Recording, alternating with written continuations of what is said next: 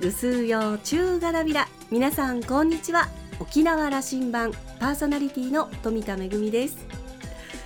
12月に入りました。今年も残すところあと1ヶ月を切りましたね。これからますます慌ただしくなっていきますよね。クリスマスもありますし大掃除もしなくちゃいけませんお歳暮やお年賀やお年玉の準備もあれこれあるので、えー、 to-do list やることリストを作っていつもこう計画的にやろうと思ってるんですがこうリストの、ね、項目を減らす前にあれもあるこれもあるとどんどんこうリストが伸びていくというような感じですが、えー、皆さんお互い無理をしないように頑張っていきましょう。さあ沖縄羅針盤今日も5時までお届けいたします。どうぞお付き合いください。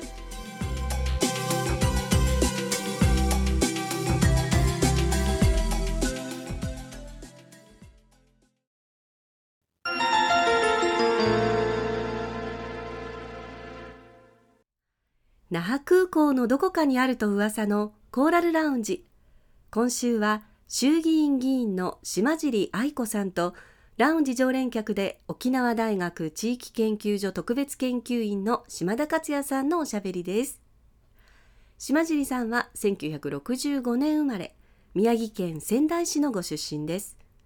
上智大学を卒業後、外資系企業に勤務。1989年に沖縄出身のご主人との結婚を機に沖縄へ。三男一女のお母さんです。2004年の那覇市議会議員選挙に初当選し政治家の道を歩み始めます。2007年に参議院議員選挙で初当選し国政のステージへ。2015年には沖縄担当大臣に就任しました。2016年の選挙で落選するも今年10月に行われた衆議院議員選挙沖縄3区から出馬し当選を果たしました。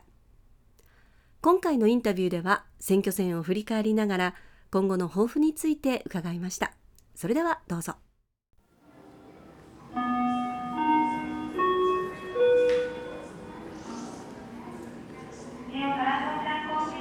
まずは当選おめでとうございます。ありがとうございます。一ヶ月経って振り返ってみてどういう選挙だった？えー、勝因はどうだったということをお話しいただけませんか？はい、あのー、そうですね。えっ、ー、と私はえっ、ー、と2019年の、うん、おえー、衆議院の補欠選挙おの、えー、に落選し、まあこれも沖縄第三選挙区からあの立候補だったんですけど、正直あの落選の後。えー、もう本当にあのいろんなところを回らせてもらったであのそこで感謝なのは、えー、行く先々であのこう受け入れをしてくれる皆さんがいたってことですね。でいたのでそこに伺ってでその地域の問題点とか、えー、こうだったらいいのになみたいなところをお聞きしてですねでそれをやりながらの今回選挙を迎えたのでもう各地方地方でああそこはこういうあの問題があるなとかここにはこういう人たちがいるっていうのを分かった上で選挙戦だったので。えー、なんかちゃんと予習をしてから テストを受けたって感じですね。あの選挙区の皆さんの顔が見えているという状況あそうですねあまさにそう、うん、相手候補に7700票差だったかな、はい。はい、そういうその票差ということはご自身としてはどういうふうに受け止めておられるあもうこれその前の選挙の落選の、えー、時から考えればこれもう至難の技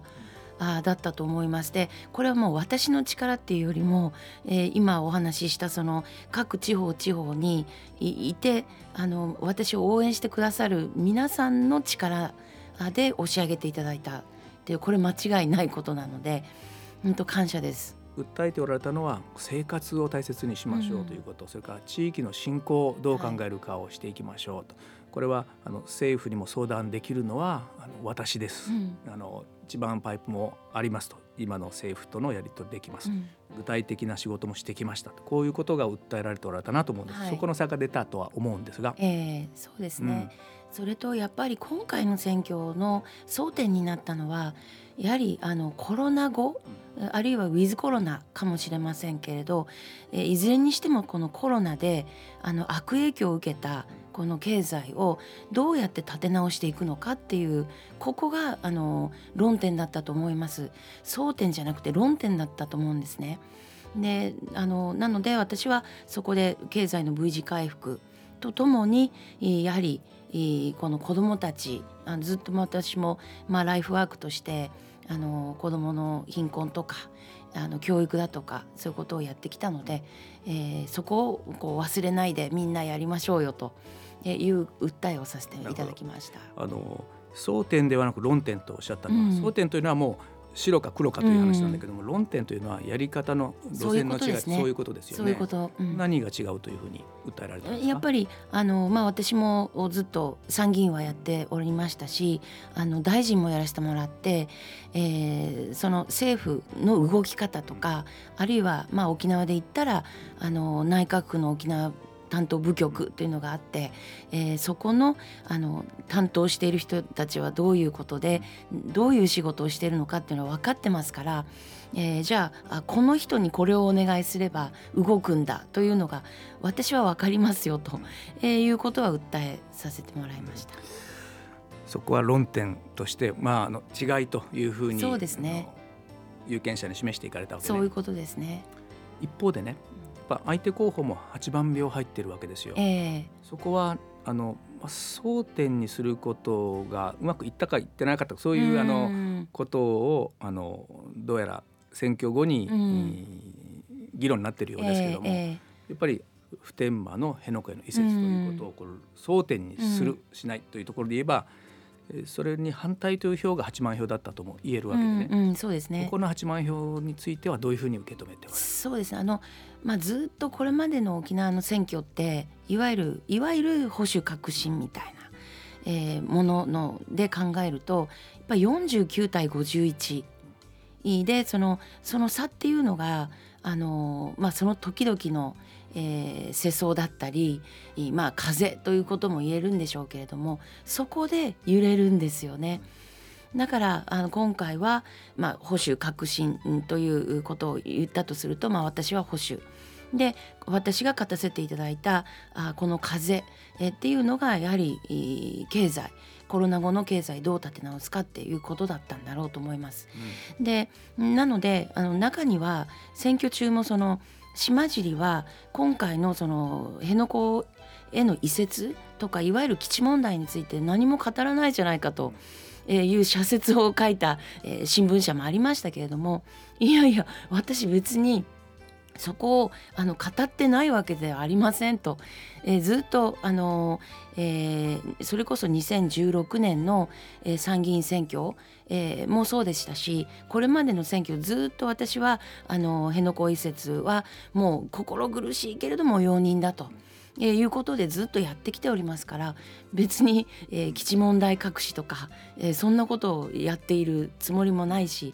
もうあの堂々とここはあの私としては戦わせてもらったと思ってます。うん、まあ、これはあの国としてのあの、まあ、政策大きな考え方方向と県民感情とはこれギャップがあるわけですよね。うん、あることですね、うん、そこのところをどう埋めていくかということが、これも政治の力だったり政治家のこれ力量だと思うんですよ。そういうことですね。そういうことですね。これどうしていきます？うん、やっぱりね、あの時が解決するっていうこともあると思います。ですからそこはもう私たちの今踏ん張りどころだと思っていてででも中でもやっぱり沖縄第三選挙区それこそいろんな紆余曲折があったこの3区、えー、それこそ受け入れる辺野古も持っているこの3区から私島尻が、えー、当選させてもらったというのはある意味そのうん、これまでの歴史的なところ今言った時がこう流れてきている流れてきてのこの今回のまあ勝利をつかませてもらったっていうこれはこの時が流れているっていうことの証左だと思います。那覇市議会議員として政治家に入られる時からそう。だったと思うんですけどもそう台所からというキーワードを出されていましたね、はい。えー、今もそれはもちろんもうね大臣になられたりすると台所が相当遠くなってるんじゃないかとみんな思ってるんだけども どうですか？よく言われますよ。島尻はあんなこと言ってるけど台所立ってないだろうみたいに。本当のところはどうですか？いやこの手のあれを見てください。あの綺麗な手ですよ。4人のお子さんを育てられた。はいそうですね。その感覚政治を志した時の感覚からえー、そうですそうです。今の政策につなげていただきたいんですけどね。えーえー、いやもうまさにあのやらせていただいている沖縄の子どもの貧困対策、うん、これはですねあのこの4人の子育てがあったからこそ、えー、見えてきたもので、うん、いつかはいつかはと思ってたんですけどまああのそれこそ時が来て、えー、ここにあのえー、まあ、国の政策として、えー、これを落とし込むということができました。これはあの大臣就任された時もおっしゃっていた。それからままあ、あの参議院議員落選されてね。それでも政府の仕事をしなさいよというふうに、えー、安倍政権から言われてやっておられましたよね、はいはい。はい、その時に一番取り組んだのがそこでしたよね。そうですそうです。特に若年妊産婦の居場所づくりは、うん、あの補佐官としてやりました、うん、予算もつけたりしたそうですそうですということはあの特に地域の皆さんは知っていますよ。あそうですか、うん、そしてますますこのテーマが解決に向かうかと思いきやというか、より深刻になっているところがありますよね。おっしゃる通りです。どういうふうに見ておられますか？いや本当です。子供の貧困問題というのは、これ、そうなんです。大人一人一人の責任でしょう。そうですね。政治だけに本当は忘れてはいけないぐらいの話なんですね。えー、おっしゃる通りですね。うん、だから中にはその大人の貧困だろうというふうにも言われるんです。だからあの。やればやるほどですねいろんな問題があの見えてきてでもうこれ一つ一つこう対応している状況なんですけどでもやっぱり少し俯瞰してみるとうん教育よねとあの負の連鎖って言いますけど、うんまあ、沖縄は所得が少なくってでなおかつ、えー、離婚率も高いというところから出発するとですねやっぱり一人親家庭、とか特にシングルマザーの家庭だと本当に大変ですよね。子育ても大変なんだけれどももう生きていくというところで夜働くシングルマザーが多くてでそうすると子供があの夜誰もいない家に一人でいたりとかするでそうするとやっぱもう沖縄は深夜徘徊っていう言葉があるぐらいまあ遊びに出ていくとでそうするとまたあの子供が子供を産む感じ環境でこれを負の連鎖なんですけどここをどこか断ち切らなければならないということであの対症療法を今やってますけどやっぱり俯瞰してみると、まあ、親は親で子供は子供でどちらも教育が必要と。でその教育っていうのは何もあの学校に行って 1+1 は2ですよねという教育だけではなくていろんな意味でその人生の考え方とかあるいは生活まあ学問の勧めじゃないけれども生きるための実学を教えていくとあるいは学んでもらうっていうかこの環境を整えるのが大事だなと。そしてもう一つ私注目してます。その中北部の発展というものが、うん、沖縄の全体の、まあ、グランドデザインに大変重要なあの、はいキーになってきたということをずっと発言しておられた、はいええ、そこあのちょっと持論を聞かせて。そうですね。まあ私参議院の時も沖縄県全体が選挙区だったんで、うん、あのよく、まあ、島々も含めて、うん、あちこち見させてはもらったんですけどやはり沖縄ってこの那覇集中ですよね。まあ私言ってるのが首里首里の意識だと 言ってるんですけどここそれこそここからちょっとこう離れて見た時にやっぱりあの、えー、中北部がこれからの発展のキーだというふうに思っててうんやっぱ土地もありますしね世界自然遺産の登録も済みましたしうんやはり、まあ、島々もあのあるわけで。いやこれから中北部の時代。それはあの沖縄市以北があの選挙区になっている島尻さんだから言ってることではないですか？そう全体そう。いやどどっちどっち？そういやいや 五分五分。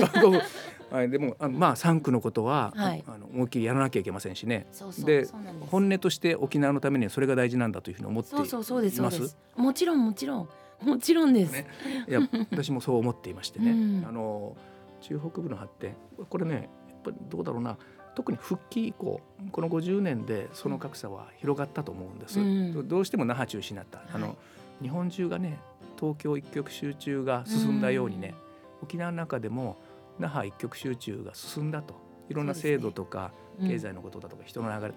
そうなったなと見えるんですけど、えー、いやそうだと思います、そこを是正する、あるいはその方が全体としても、価値が上がっていく、人々もあの、幸せになっていくと。そうですね、うん、はい、具体策をいくつか出してください。いやあのまあ、それを考えると、うん、あのそれこそその時が来た。私のキーワードみたいですけど、うん、あのコロナもあってその人のそのなんか流れっていうかとかあと一人一人の考え方っていうのが少しこう今までと変わったんだと思うんですね。でまあ人のつながりっていうところは同じなんだけどつながっていたいってところは同じなんだけどでもなんか個人の、えー、考え方っていうのは多分変わってきてるんだと思うんですね。だからいろんなその、えー、仕事の仕方も変わってるしあのコーワーキングスペースうんがあのあちこちとできているなのであこれをバックにというかこれを背景にやはりこれから自然うんもうふんだんにあるこのやんばるも生かしてですね、えー、こういったあのああそこに行ってみたいとか次はじゃああそこで仕事をしてみたいとか、うん、すごく自由なあその選択肢の中にこう答えられる沖縄3区。ということが言えると思うんですよね。ワーケーションという言葉がそうそう。ただの入り言葉にはしたくないですよね。そうですね。あのこれはあの沖縄にとってすごく、うん、あの追い風になる言葉。人々の感覚がそう変わっていくことが、はいはい、公約を実現していくところへのあの思い聞かせてください。はい、はい、あのそうですね、うん、とにかくやります。よろしくお願いします。東京でもあの大活躍お祈りしてます。よろしくどうぞ。はい、ありがとうございます。島尻さんは選挙中地域の声を聞いてそしてその声を国に届け物事を動かすことができると訴えてこられました当選された今自然に聞こえてくる声や大きな声はもちろんですがより小さな声届きにくい声にどう耳を傾けていくのか政治家としての手腕が問われると思います。島田さんはお話を終えて島尻さんは台所から政治を変えるというキャッチフレーズで有権者に訴えてきました。看板政策の子どもの貧困対策や住民生活の質の向上の施策や沖縄の声を政府に伝え政権与党の中での実行力を期待したいと話していました。今週のコーラルラウンジは衆議院議員の島尻愛子さんとラウンジ常連客で沖縄大学地域研究所特別研究員の島田克也さんのおしゃべりでした。来週のコーラルラウンジには株式会社ジャンボツアーズ社長の谷村正樹さんをお迎えする予定です。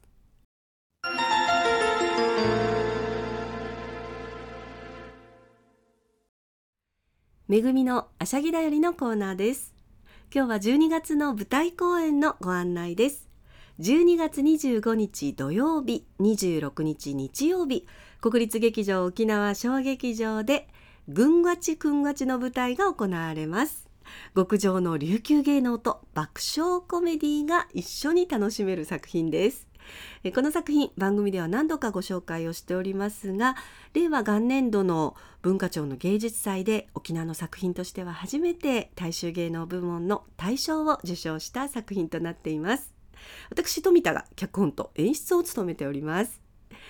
軍がちくんがちの物語の舞台は琉球王国時代の首里城です。発音の似ている軍がち5月とくんがち9月を聞き間違えて宴をダブルブッキングしていることが発覚して大騒ぎとなりました。宴のお相手は中国皇帝の使者である殺法師と薩摩の役人です、まあ、どちらも当時の琉球にとっては大切なお客様なのでこっそりと2つの舞台をこしらえて両方の宴を同時進行することになりました。綱渡りの舞台の行方はどうなるんでしょうか？多彩な琉球芸能の魅力を凝縮してコメディ仕立てでお届けいたします。チケットは大人の方が2500円高校生以下は1000円となっています。国立劇場沖縄1階にあるチケットカウンターでの発売またあの E プラスでの発売でこちらはあのコンビニでの発見もできますのでぜひご利用ください。12月25日土曜日は18時26日日曜日は14時と18時の2回公演計3回公演となっています。久しぶりの国立劇場沖縄での公演となります。ぜひ皆さんお越しください。めぐみのあしゃぎだよりのコーナーでした。